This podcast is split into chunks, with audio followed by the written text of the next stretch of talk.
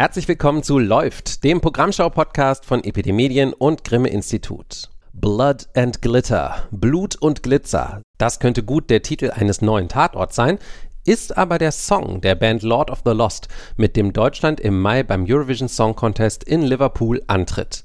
Wird es dabei endlich mal wieder heißen L'Allemagne 12 points? Lukas Heinser wagt heute eine Vorhersage. Um einen neuen Tatort geht es aber auch. Halb neu zumindest. Robert Caro, der von Marc Waschke gespielte Berliner Tatortkommissar, bekommt nach dem Ausscheiden von Merit Becker eine neue Partnerin, gespielt von Corinna Harfuch. Spiegel-Tatort-Experte Christian Buss sagt mir, ob das funktioniert.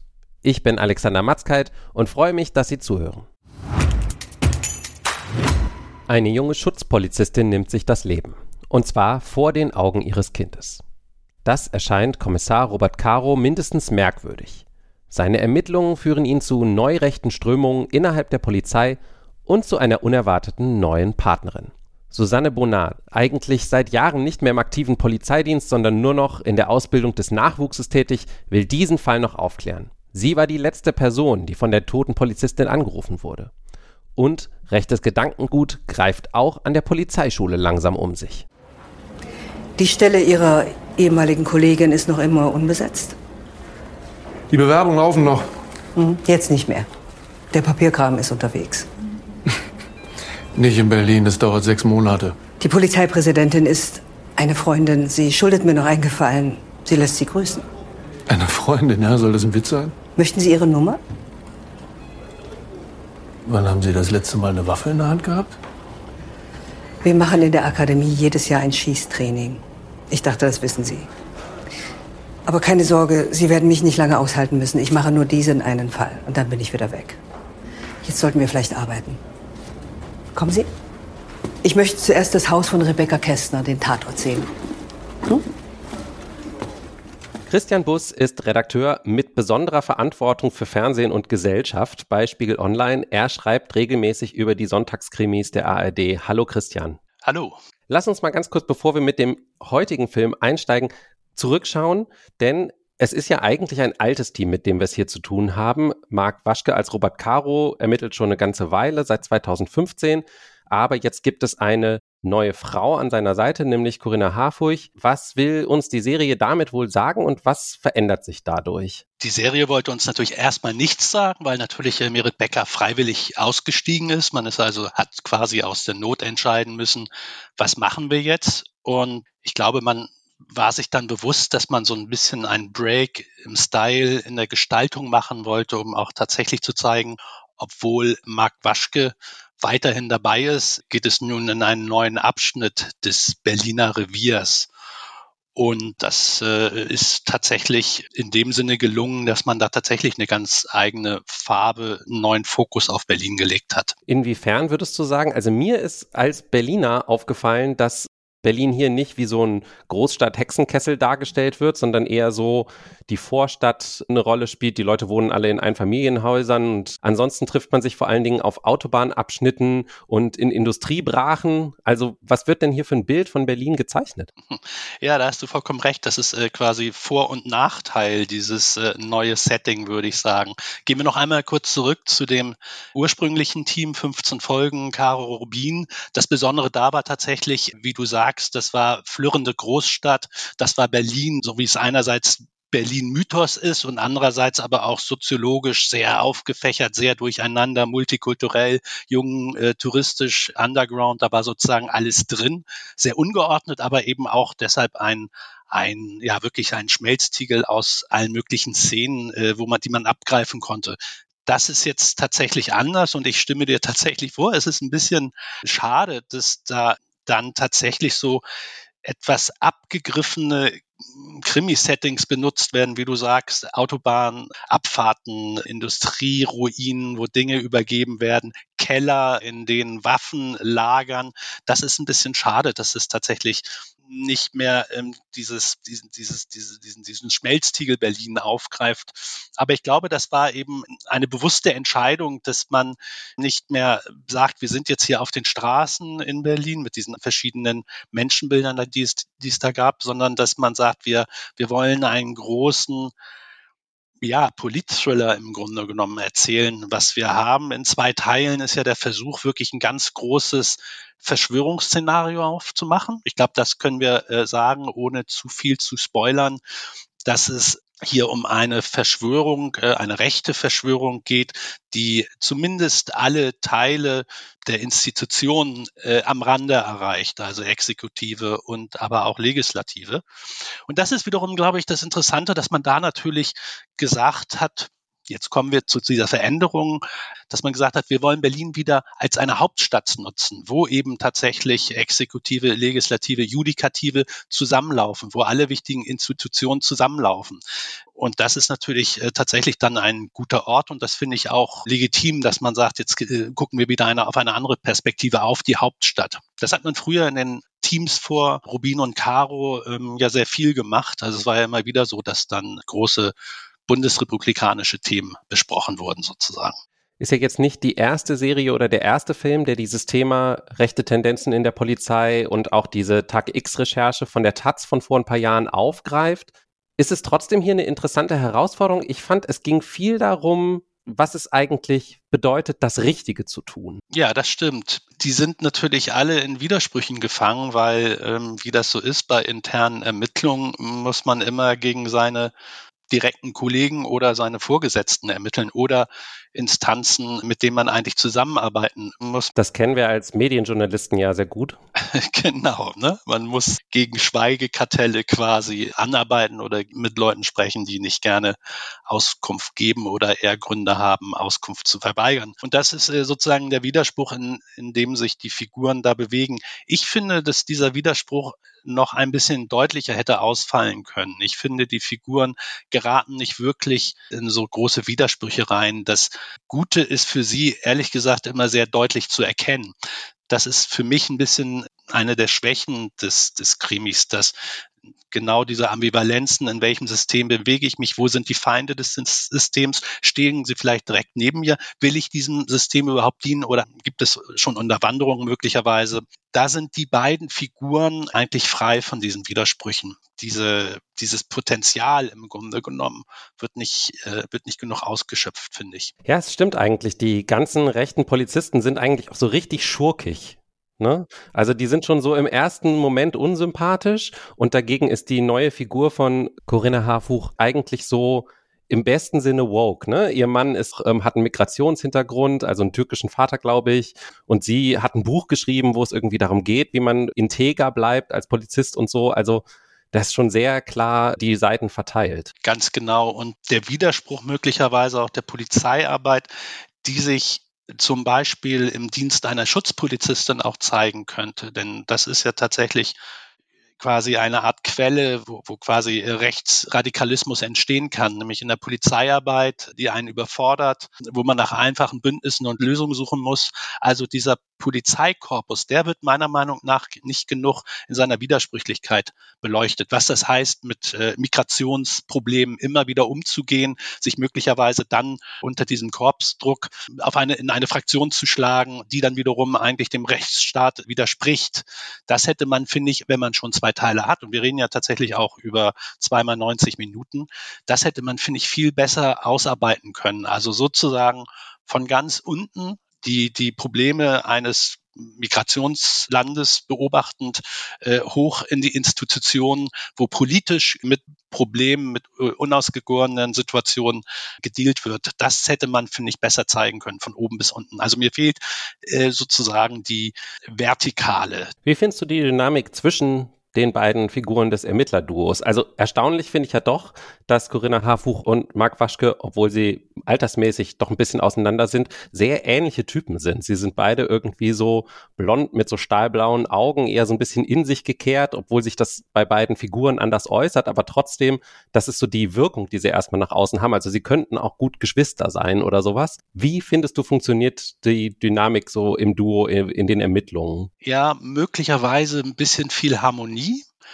ich bin inzwischen aber gar nicht so sehr gegen Harmonie im Polizeidienst, weil natürlich dieses Motiv des Paares, das sich miteinander abkämpft die ganze Zeit, das ist natürlich wahnsinnig ausgesponnen auch schon, hat man sehr oft gesehen und eben natürlich gerade äh, zuletzt auch bei Rubin und Caro. Dadurch entstand ja diese, diese, diese wilde Energie, die den Berliner Tatort vorher ausgemacht hat. Ich finde es also so gesehen okay, dass man jetzt sagt, so, die Ära ist vorbei, wir haben hier einen neuen Sound und wir probieren mal zwei Leute zusammenzutun, die sich in, im Wohlwollen zugetan sind.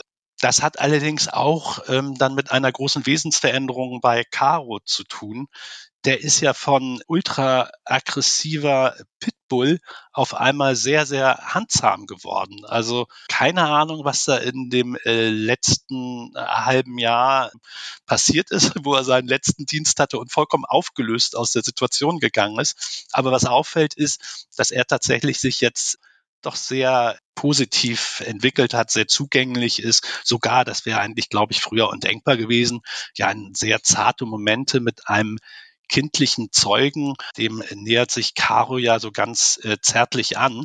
Und das ähm, hätte man sich schwer früher vorstellen können, dass er sehr lange in einer Wohnung mit einem kindlichen Zeugen spricht. Er war ja immer eher der Typ äh, Kopf durch die Wand. Jetzt hast du eben gesagt, das Vertikale fehlt dir ein bisschen. Dieser Zweiteiler, das kann man, glaube ich, auch sagen, ohne zu spoilern, endet einigermaßen offen, lässt also zumindest die Möglichkeit offen, dass man Charaktere wieder sieht, dass es also ein horizontales Erzählen geben könnte über die nächsten Fälle. Was versprichst du dir davon? Ja, das ist ja sehr häufig so tatsächlich, dass bei so ähm, Intro Folgen, also wo ein neues Team vorgestellt wird oder wo man ein Team neu aufsetzt, dass die erstmal eine Einführung machen müssen und dass sich das oft ein bisschen auf das Tempo niederschlägt. Und ich würde mir hoffen, dass tatsächlich da ein schnelleres Tempo reinkommt. Ich weiß nicht, ob sie in der horizontalen bleiben. Ähm, es wäre natürlich interessant als Hauptstadtmerkmal, dass man sagt, wir haben hier einen Staat, der ist in Gefahr und das ist unser großes Thema. Das könnte man sich ja gut vorstellen. Und vielleicht schaffen sie es dann nach dem etwas gemächlichen Ausschlag tatsächlich ein bisschen schneller wieder zu erzählen, wie gesagt, diese fehlenden Ambivalenzen auszugleichen, das kann natürlich gut sein. Es wirkt ja so, es ist ja tatsächlich ein klassisches Paranoia-Thriller-Ende, die ja, das können wir verraten, also es bleibt etwas offen, und das ist ja tatsächlich ähm, ein Merkmal des Genres. Und ähm, wenn sie das schaffen, in die nächsten Folgen so rüber zu retten, kann das natürlich noch großartig werden und vor allem, wie gesagt, es könnte, es könnte sich auch, es könnte gut genutzt werden, um sich gegen andere Reviere, TV-Reviere abzusetzen. Aber Butter bei die Fische, also es gibt viele Dinge, die man tun kann an Ostern. Findest du, man sollte sich die Zeit nehmen, um sich drei Stunden lang diesen neuen Tatort anzuschauen aus Berlin? Ja, man sollte ihm eine Chance geben, aber man sollte sich auch bewusst machen, es ist nicht Spannung bis zum Äußersten. Vielleicht macht man es so, dass man äh, sich den ersten Teil anguckt später und dann den zweiten aus der Mediathek ranhängt. Christian Bus, vielen Dank. Tatort, nichts als die Wahrheit. Drehbuch von Stefan Kolditz und Katja Wenzel, Regie Robert Thalheim, ist in zwei Teilen am 9. und 10. April, Ostersonntag und Ostermontag, jeweils um 20.15 Uhr im ersten zu sehen und natürlich, Christian Bus hat es auch empfohlen, in der Mediathek. Am 6. März hat Lord of the Lost in Köln den Vorentscheid für den Eurovision Song Contest gewonnen. Am 13. Mai wird die Band in Liverpool für Deutschland antreten. Genau zwischen diesen beiden Daten werfen wir schon mal einen Blick auf dieses immer noch gigantische Medienereignis. Und dafür habe ich den perfekten Gast. Lukas Heinzer ist Musik- und Medienjournalist. Er war mit Stefan Niggemeier bei diversen ESCs als Videoblogger dabei. Seit 2013 ist er Assistent des deutschen Kommentators Peter Urban und letztes Jahr hat er ein Buch veröffentlicht. Eurovision Song Contest, populäre Irrtümer und andere Wahrheiten. Hallo Lukas. Hallo Alexander, freut mich. Ich würde eigentlich am liebsten mit dir einfach die kompletten zehn Minuten über die Songs abnörden, die ich mir im Vorfeld auch alle angehört habe. Dummerweise sind wir ja aber ein Medienpodcast. Trotzdem möchte ich kurz wissen am Anfang, was ist denn dein persönlicher Favorit unter den 37, die jetzt angetreten sind? Es ist mir so ein bisschen unangenehm, aber ich würde sagen, im Moment Irland. Das ist so ein Song, der ist so, sagen wir mal, mittlere Coldplay, mittlere Snow Patrol, also schon so mit U2-Gitarren und House-Keyboards und sowas. Aber irgendwie drückt das bei mir alle Knöpfe und ähm, ist mir ein bisschen unangenehm, aber das ist so im Moment einer der Songs, wo ich jedes Mal denke, hey, cool. Dänemark mag ich aber auch. Das ist äh, eine etwas andere Richtung, so ein etwas queererer Überpop-Song. Gefällt mir auch, also im Moment sind das die Favoriten, aber das ändert sich ja noch milliardenfach. Ja, der dänische Song hat mir auch sehr gut gefallen. Ich habe auch eine große Schwäche für den italienischen Beitrag. Das ist irgendwie so eine Italo-Pop-Power-Ballade, die auch richtig reinhaut, finde ich. Italien geht ja im Prinzip eigentlich immer. Also die schicken ja tatsächlich immer Sachen, wo man denkt, ja klar, nö, das ist auch äh, ein möglicher Titelaspirant. Gibt es denn überhaupt einen Favoriten? Kann man das überhaupt sagen zu dem jetzigen Zeitpunkt? Naja, wenn du die einschlägigen Fanseiten befragst oder die Buchmacher, dann werden die dir sagen, Schweden. Für Schweden tritt Lorraine an, äh, für die Menschen, die sich noch ans Jahr 2012 erinnern. Das war die mit Euphoria, die damals völlig zu Recht gewonnen hat mit einem der, sagen wir mal, besten Siegertitel des 21. Jahrhunderts. Die ist jetzt wieder dabei mit einem Song, der heißt Tattoo oder Tattoo und äh, ist natürlich haushohe Favoritin bei den Leuten, die das seit Jahrzehnten gucken und gut finden. Kann man sich denn auf deren Urteil verlassen? Ja, ich glaube, das Problem dabei ist, dass sich die Veranstaltung seit dem Jahr 2012 ein bisschen weiterentwickelt hat, was man an den Siegertiteln der letzten fünf, sechs, sieben Jahre ganz gut ablesen kann. Sagen wir fünf, sechs. Und von daher würde ich zumindest nicht auf so einen klaren Favoritenstatus setzen, auf so einen Start-Ziel-Sieg, weil ich glaube, dass insgesamt die Qualität des ESC sich gerade in den letzten beiden Jahren immens verbessert hat. Die musikalische Bandbreite und das, was da abgebildet wurde, ist was völlig anderes, als es vor zehn, zwölf Jahren der Fall war. Und vielleicht ist auch das Publikum einfach nicht mehr das gleiche wie vor zehn, zwölf Jahren. Und von daher könnte jemand, der in Fankreisen natürlich ein immenses Standing hat wie Lorraine, bei anderen, sagen wir, jüngeren ZuschauerInnen einfach für ein bisschen Ratlosigkeit sorgen.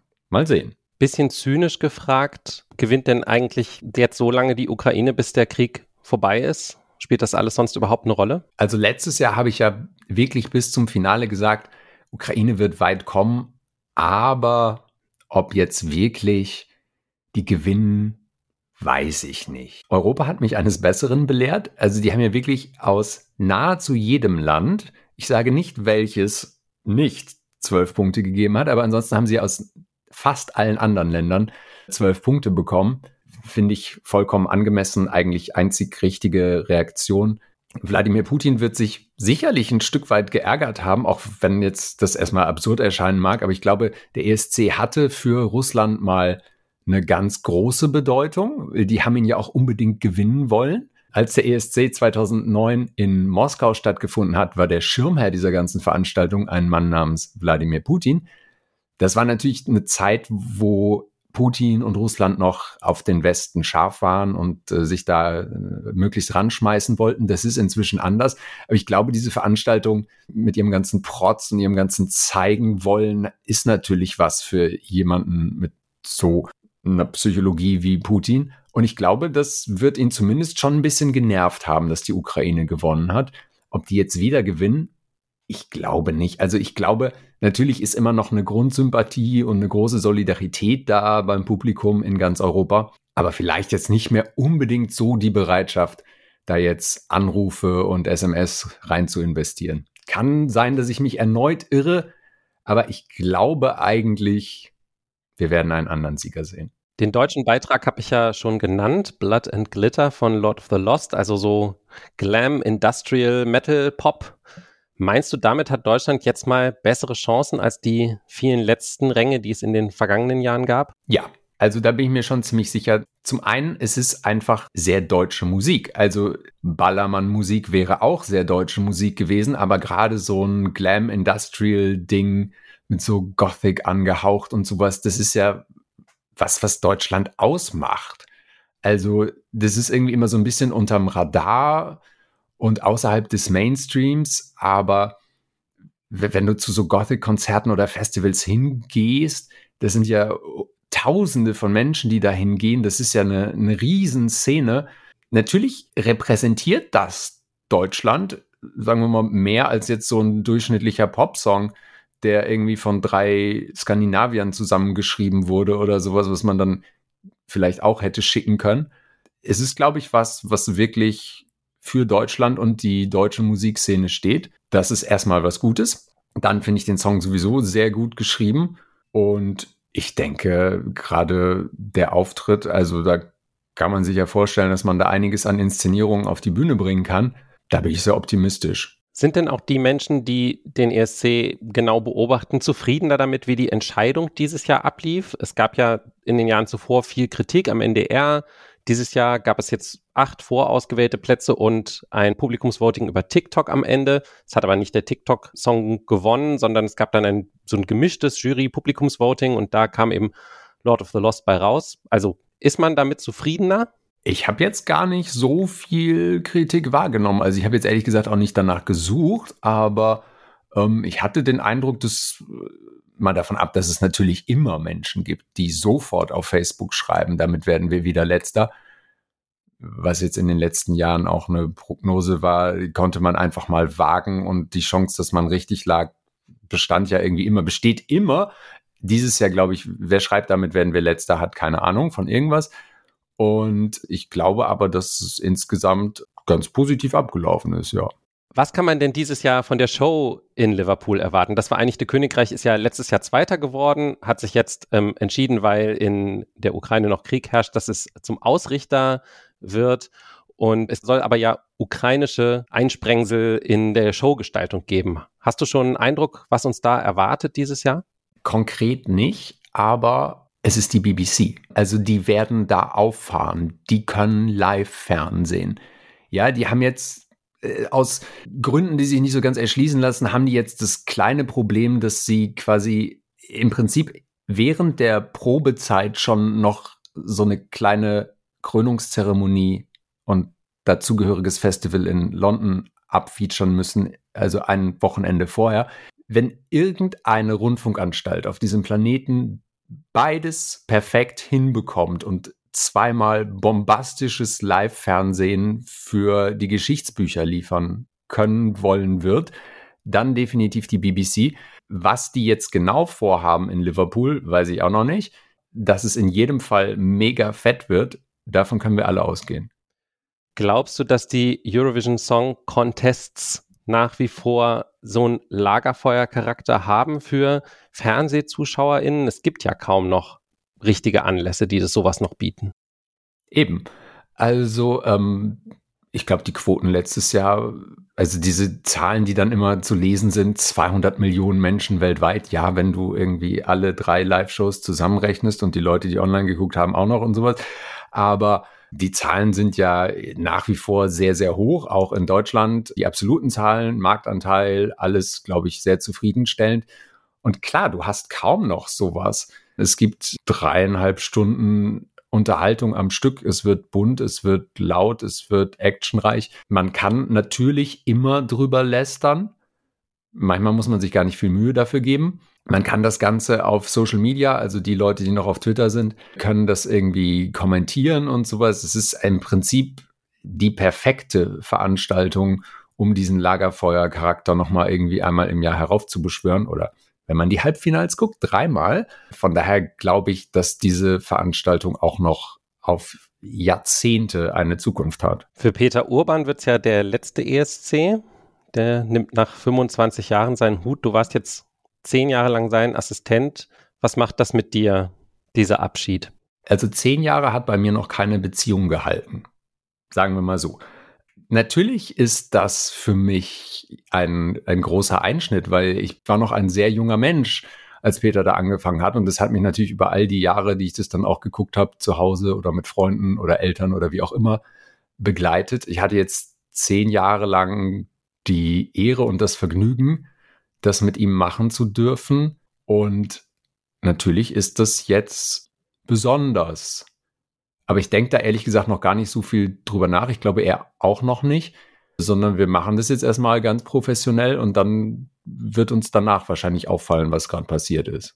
Was zeichnet ihn denn aus als Moderator? die unglaubliche Musikkompetenz. Also ich bin immer wieder überrascht, wenn ich dann mit ihm da sitze, irgendwie wir uns die Sachen anhören und Notizen machen und so und Peter dann sagt, ja, das klingt ja so ähnlich wie so und so und das und das und so.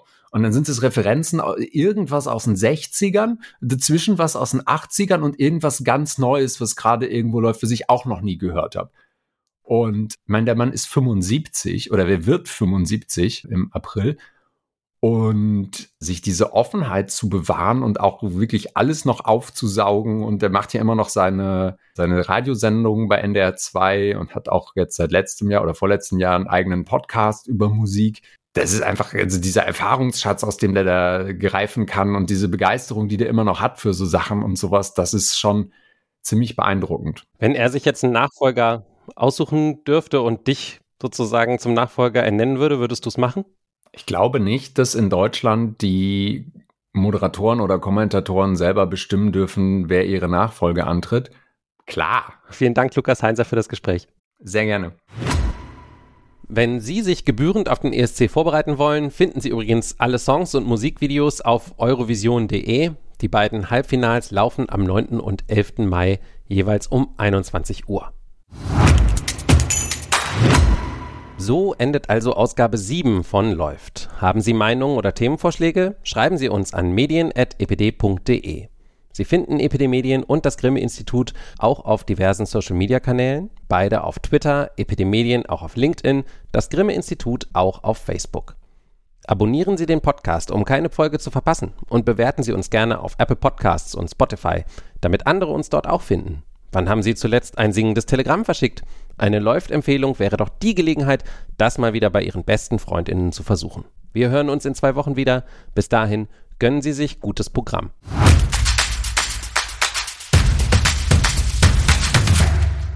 Läuft ist eine Produktion von Epidemedien und Grimme Institut im Jahr 2023. Redaktion Lars Gresser, Alexander Matzkeit und Michael Ridder.